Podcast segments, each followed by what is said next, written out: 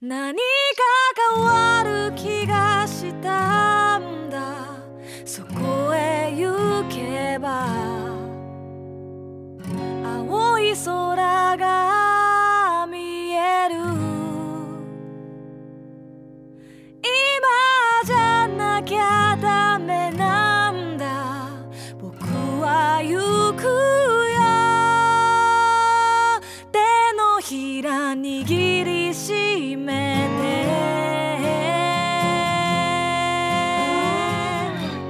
てこんばんは実体験のみで構成される旅番組「旅のなる木」の時間がやってまいりました今夜皆さんと一緒に旅をさせていただくのはナビゲーターの菅井清人ですどうぞよろしくお願いしますこの番組では旅という非日常が日常に及ぼす影響について考え人生という旅を楽しむヒントを模索していきたいと思っていますアシスタントにはこの方にお越しいただいていますシンガーソングライターの波平ゆ子です。今日もこの2人で楽しくお届けしていきたいと思ってますよろしくお願いしますよろしくお願いします。明日を思う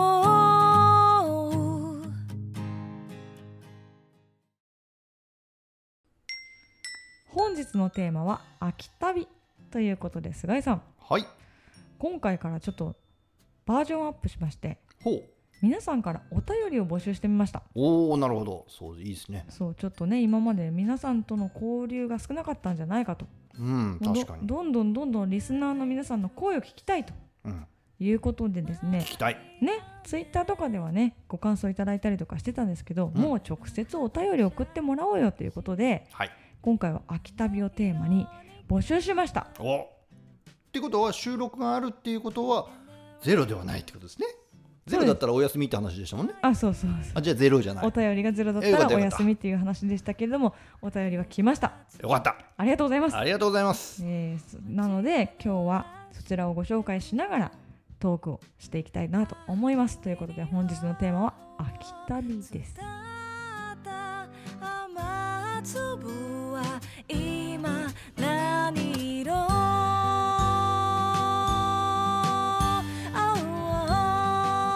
青 Walking the raindrop 傘もささず Between the raindrop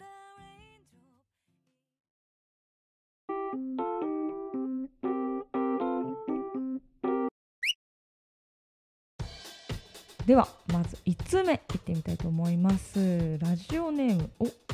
ラジオネームじゃない工夫してくれてるなるきネームおいいです ね何旅のなるきだから、ねえなるきネームなるきネームおおいい言葉生まれちゃった、ねね嬉しいメタモンさんですメタモンさんありがとうございまあすりがとうございます、えー、菅井さん波平さん旅のなる気も旅のならない気かっこ2週限定もめっちゃ楽しんでますいつもありがとうございますありがとうあごりざがいますとうございますあ2週限定のやつは私だけで放送したやつですなるねほどならない気あーなるほどね はいでメタモンさんからいくつかいただいてましてその中でもちょっと気になったのがあったのでそちらご紹介したいと思います秋のおすすめグルメうんうん、山形は芋煮会らしいですが秋田市内は小学校から鍋っこ遠足え聞いたことないですね学校から少し離れた河原に小1時間かけて歩き各班思い思いの鍋を作って食べる何を作っても OK 鍋でなくても鉄板でもよし鉄板でもよしそれダメじゃないのなるほど企画食材調達調理子供らだけで全部するので出来不出来うまいまずいも自己責任だがしかしこれまた何を食べたか記憶にないとにかく楽しかったんすわーって言ってくれてますうーんそねっかそっかこれ楽しそうですね子供たちがお鍋なんか子供たちだけで料理っていうのもまたちょっとスリリングですしだから闇鍋を明るみでやったみたいなことですよああそうねしかも子供バージョンだから、ね。ね何が起こるか分かんないあですーね怖いなうまい棒とか入れてそう。入れてそう入れてそう入れてそうーん秋の鍋って言ったら何ですか菅井さん秋の鍋私なんか意外と海鮮系思いつくんですよね海鮮系か。鮭とか入ってるかあーでも秋の鍋っていうよりも、らうん鍋っていうのをやっぱ食べたくなるのはやっぱ秋ぐらいからなのかあーなという気が。ちょっとずつ肌寒くなってくると鍋かなみそたういそうなそうそう。あー確かにそうですねうーん初今年初鍋とかちょっと記念ししてますもんね毎年毎年、確かに、ううんん、毎年嬉しいですもんねやっぱ今年初めてのサンマとかあ今ー年初めての鍋をしたとかっていうのは、あー確かにねうん最初な何鍋にしよっかなみたいな悩む時ありますよね確かにねいいですね秋の鍋かそうかでも子供たちだけでね河原行ってもう遠足の鍋会みたいなもんでしょしかも小一時間かけて歩きって言ってるから結構結構歩いてますよそうだからまあまあお腹も空いてそあーのなるほど準備でさらに手間かかってお腹も空いてそれでみんなで食べるからもうとにかく楽しいんでしょうね楽しいでもう何が入ってたからもう子供たちが寄せ鍋してるからもうよくわかんないんですよ多分分でもとにかく楽しかったっていう秋の思い出なんでしょうね面白いですねいい面白い文化があるんですねねそしてメタモンさんこの秋の予定秋の旅の予定ですね、うんえー10月22日は秋の田んぼに旅行しますって言ってくれてえーそうまなすんですかね、おどういうことかわかりますどういうこと10月22日はあれですよあなるほど分かった分かっそうそうたイベントに来そてうくださるってことですねそうですああなるほ私どのやっている地元のねプロジェクトお隣プロジェクトの次なるイベントが10月22日に海老名の田んぼでフェスをやるということで開催が決まっておりますのでそちらのチケットをゲットしてくださってるのでそれを楽しみにしてますということですねいやでもねこの日はね秋を感じて楽しむにはとてもピカイチなイベントだと思うんですよ確かにそう稲刈りした後の田んぼにねあの広い空があって目の前には大山があってそして生の音楽と確かにそれは素晴らしいとすごいでしょ秋を感じると思そうもうすごく楽しみとにかく晴れてって思ってまうそうですねすうんあのさ、うんメタモンさんって先ほどのお便りな感じからするともしかすると秋田で幼少期を過ごされたのかなっそうですよていうことですよねはい秋の田んぼがやっぱり好あなんきなんじゃないかな と今ちょっと思っちゃいましたそうですかちょっと言ってみちゃったんですねきっと楽しんでいただけるイベントになるんじゃないかなと思います ねはいよろしくお願いしますメトモンさんお便りありがとうございあまりすがとうございます花咲く風を味方にして行けそうねそれでは続いてのお便りです菅井さん波平さんこんにちはこんにちはこんにちは、えー秋旅の話を募集しておりましたのでメールしましたとはいえ実はあまり秋旅に印象がありません 京都に住んでいた時は毎年いろいろな紅葉の名所を巡ったりもしましたが秋に着目した旅といっても何も思い浮かびませんで したうんうんうんえーそこでこの機会に秋に行ってみたいところについて書きますね一つ目は滋賀県のメタセコイアの並木うんうん以前写真を見たことがありますが紅葉したメタセコイアの並木は本当に綺麗でしたいつか行ってみたいし行くなら秋に行きたい場所ですもう一つは春に行ったけど秋にもう一度行きたい場所奈良県にある柳生街道県号で有名な柳生の里から春日大社の辺りまで続く昔の街道です街道と言いながらもはや今では山道になっているところもあるので軽登山コースと言えるかもしれません山を抜けると綺麗な奈良の里山の風景に出たりしてとても風情のある道でした田んぼの合間を抜けるところも多かったので稲が実る秋に来たらなお綺麗だろうなと思っていつか行きたい場所になっています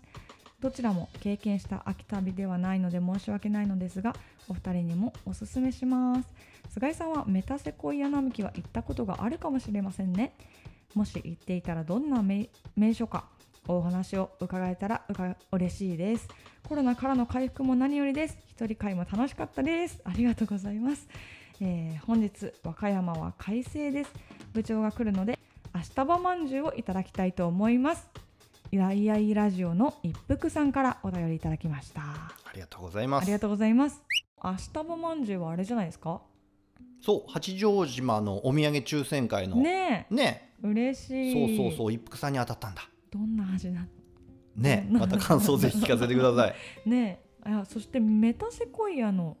並木っていうのは菅井さん知ってるんですか滋賀県ですって僕まあ滋賀県出身なんですけど、はい全く知らなかった ですはい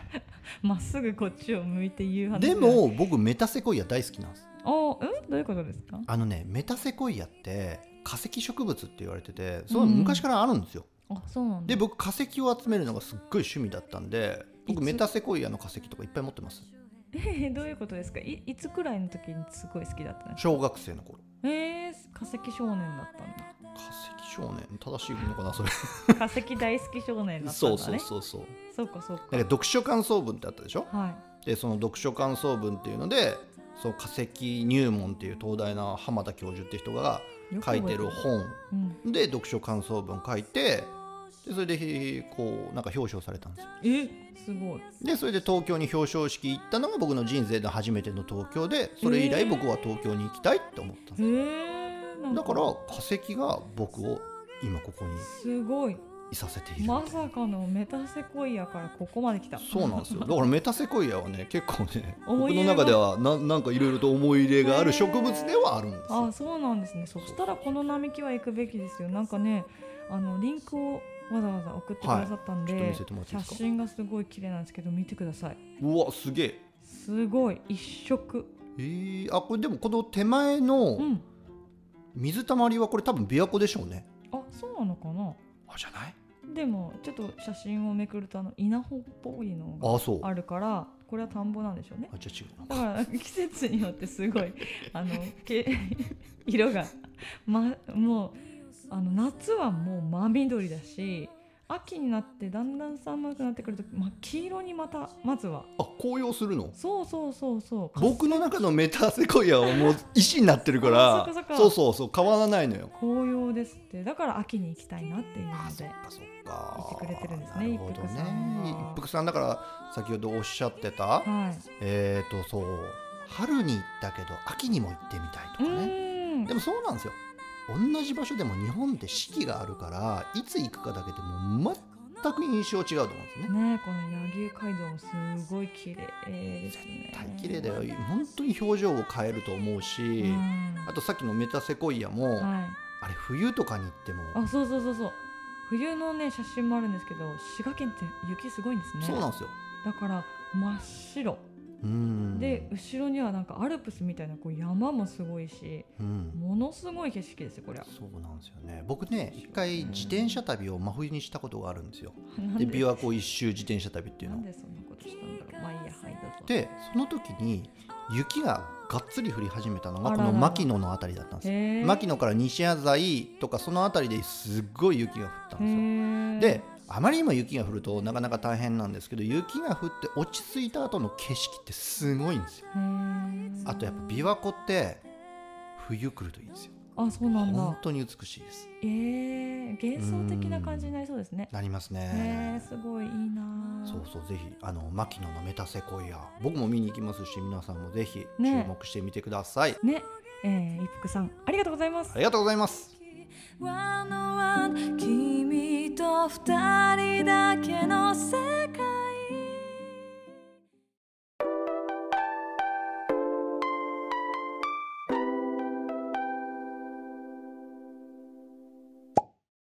菅井さん、波平さん、旅ラジオの部長です。いつも楽しく聞かせてもらってます。お、旅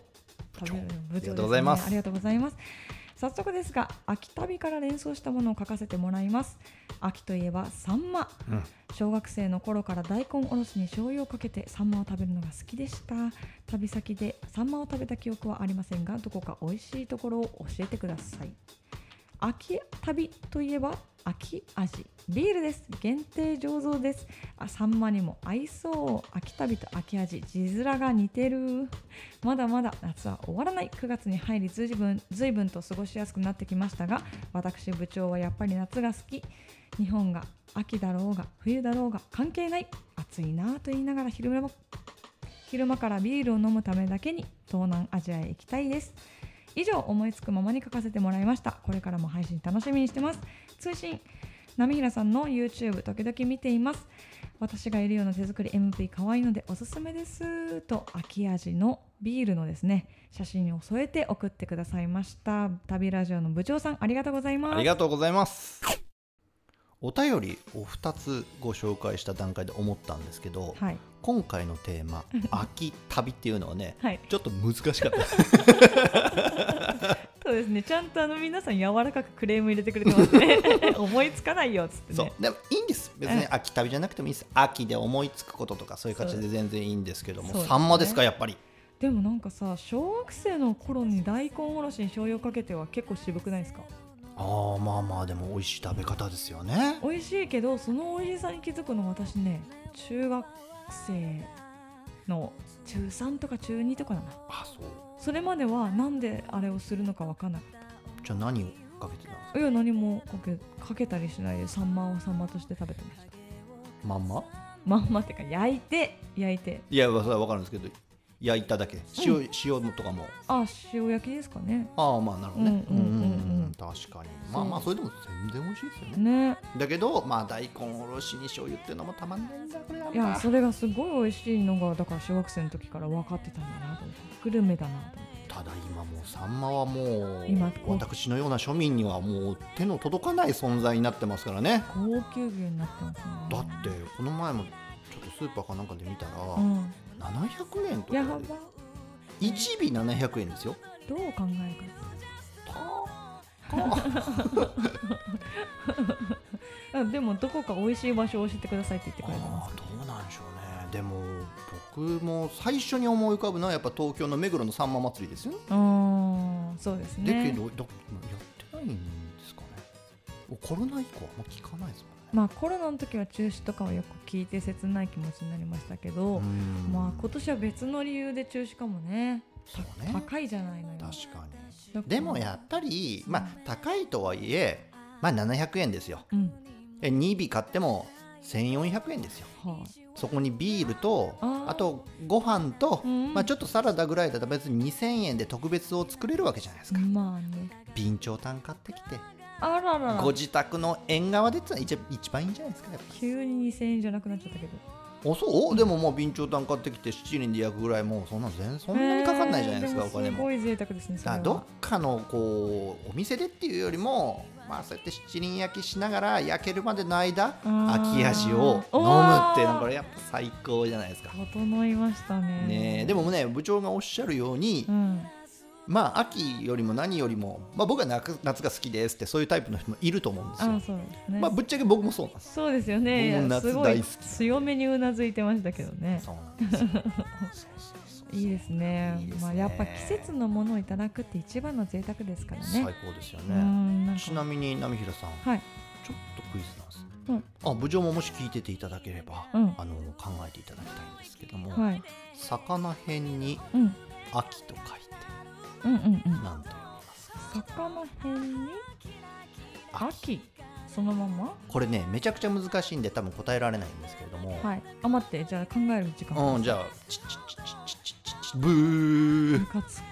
えっとですねな、これ本当に難しいんですよ。はいどうぞ聞いても多分わかんない分けど、かったどうぞカジカって読む。なんだよそれはただ、魚辺に秋で、いろんな読み方が実はあって、土壌とか、えあと稲田。何稲田ってブリの40センチぐらいのやつを東京では稲田って言って、魚辺に秋って書いて稲田とも読むんで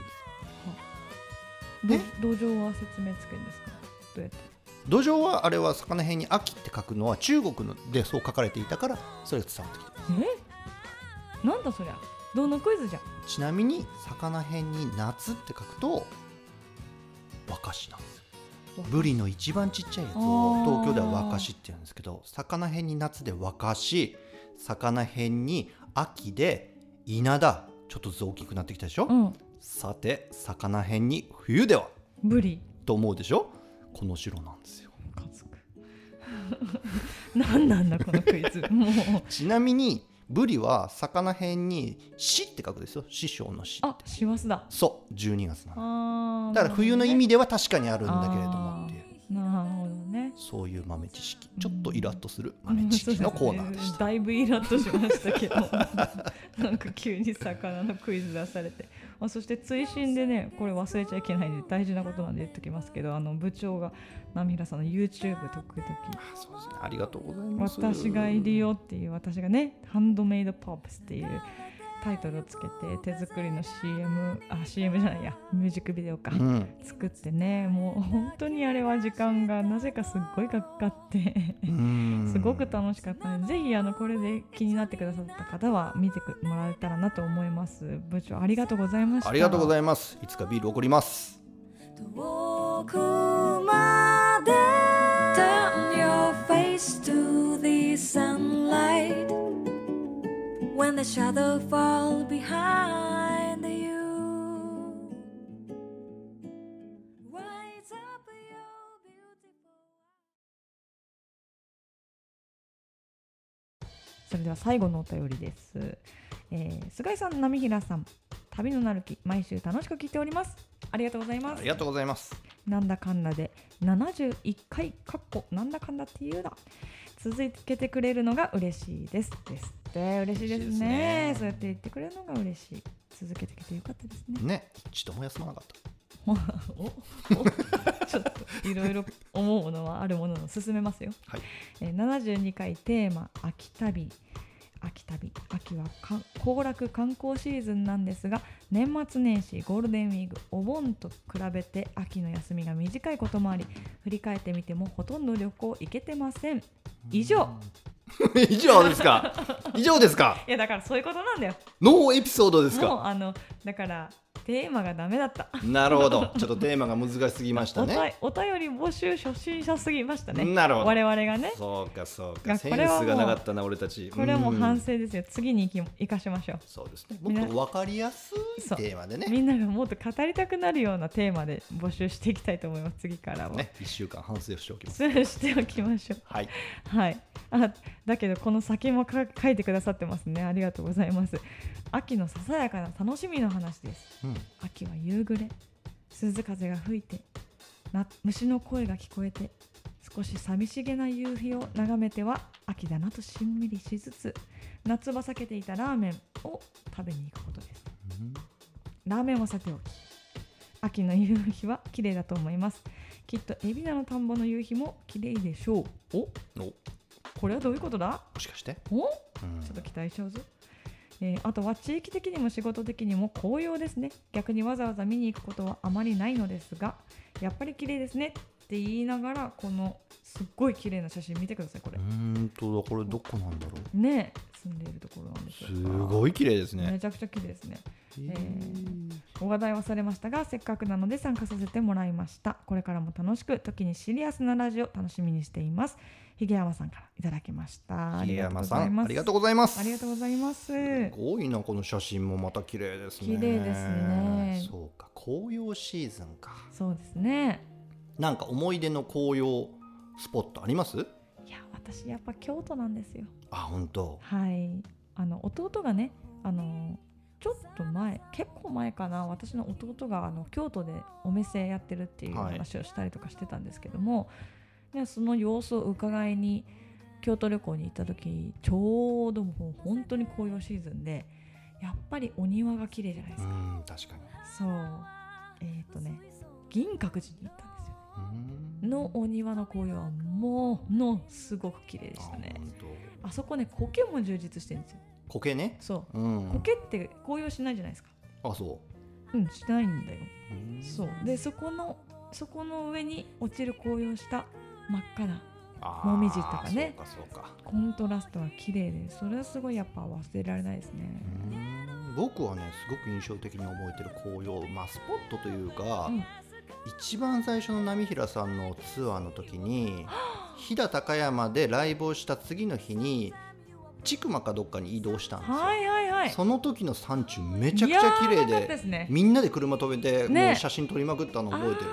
あーあれ確かに何回か見返すくらい綺麗、うん今でもたまに見返しますすんごい綺麗でしたね、そうですあねの大きなあのくらいのスケールの大きなお山が全部染まってるといろんな色に染まってると本当に迫力ですからね、そうそうだからひげ山さんもねこうやってお写真送っていただいておすすめの紅葉スポットっていうのはきっとあると思うんですけれども、まあはいそれぞれのお気に入りの場所っていうのがなんかあるんでしょうね。そうですうねんでもこのラーメンの件そはうねラーメンちすょごっいと気にやなっったんですけど。ぱでもね私すごい気持ちわかるんですよ私この間ツイッターでもつぶやいちゃったんですけどちょっと肌肌寒くなってくるとね中華食べたくなるんですよああそうなんだ。で冬になるともう本格的に中華食べたくなるんですよそうかまあそうでも夏にラーメンってめちゃくちゃ暑くて汗そだうらそうだらかくかもしれない汗しかねきかきだとちょっとねっていうのでじゃないですか、まあそ、っかそっか夏のラーメンも美味しいけどでもそこではちょっと我慢して涼しくなってきた頃にうんストレスフリーでラーメンを食べるうんなるほどいいですねラーメン食べたくなりましたね確か に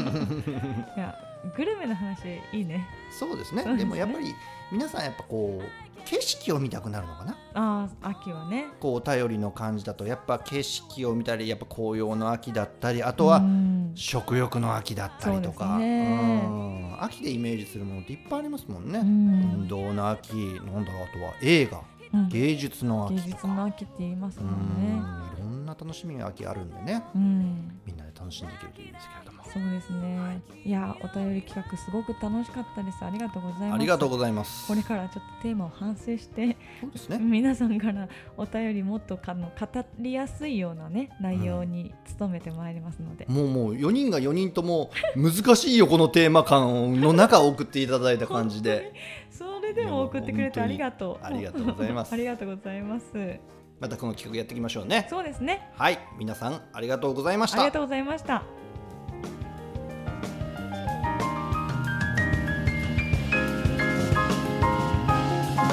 I can see your colors 色とりどりの風と踊る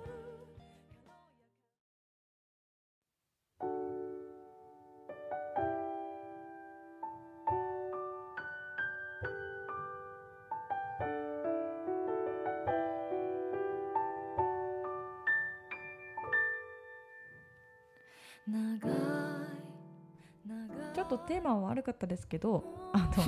はっきり言っちゃったのもう皆さんからちょっとクレームいただいたんでだけどあの楽しかったですねお便り楽しい企画うん、ねえだから秋旅っていうと難しいんですよ、はいやっぱ秋ってそんな長くないし、はいはいはいそのタイミングにこう旅になかなか行けないっていう人ももちろん多いそしうですよでね実際僕も秋っていろんな旅行ってるかっていうと、釣り以外で言うとあんまり実は印象ななんいんやです、ねあのねこれでもね理屈があってんはい海外に行くでしょうんうんうん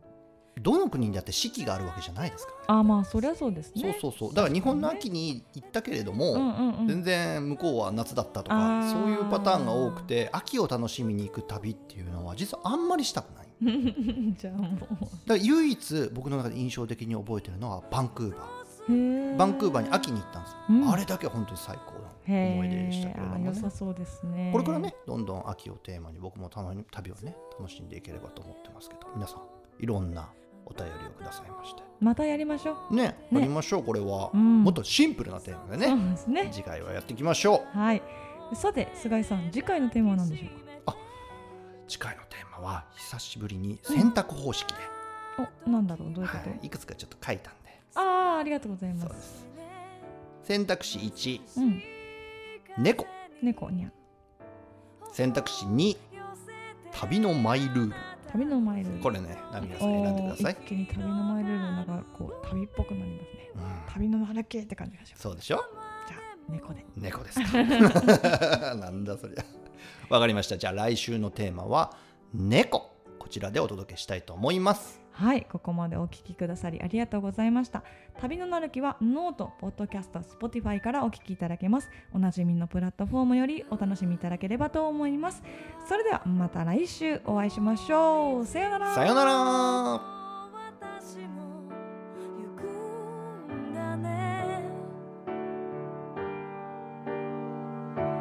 あなたが見た海口ずさんだメロディー同じ景色を通り過ぎたりして旅のなるき公開収録第2弾開催決定10月2日日曜日溝の口ネオネラにて旅と音楽のつながりをテーマにお届けします私の音楽をサポートしてくれているギタリスト池田拓磨くんそして数々のゲストの皆さんと共にお送りしていきます皆さんのご参加お待ちしてますあなたの元まで届くからいつも